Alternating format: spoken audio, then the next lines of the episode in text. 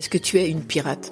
Pirate dans le sens qui sort des sentiers battus, qui est un brin rebelle dans l'âme, peut-être, oui. Et en fait, c'est nos détracteurs qui ont commencé à nous qualifier de pirates.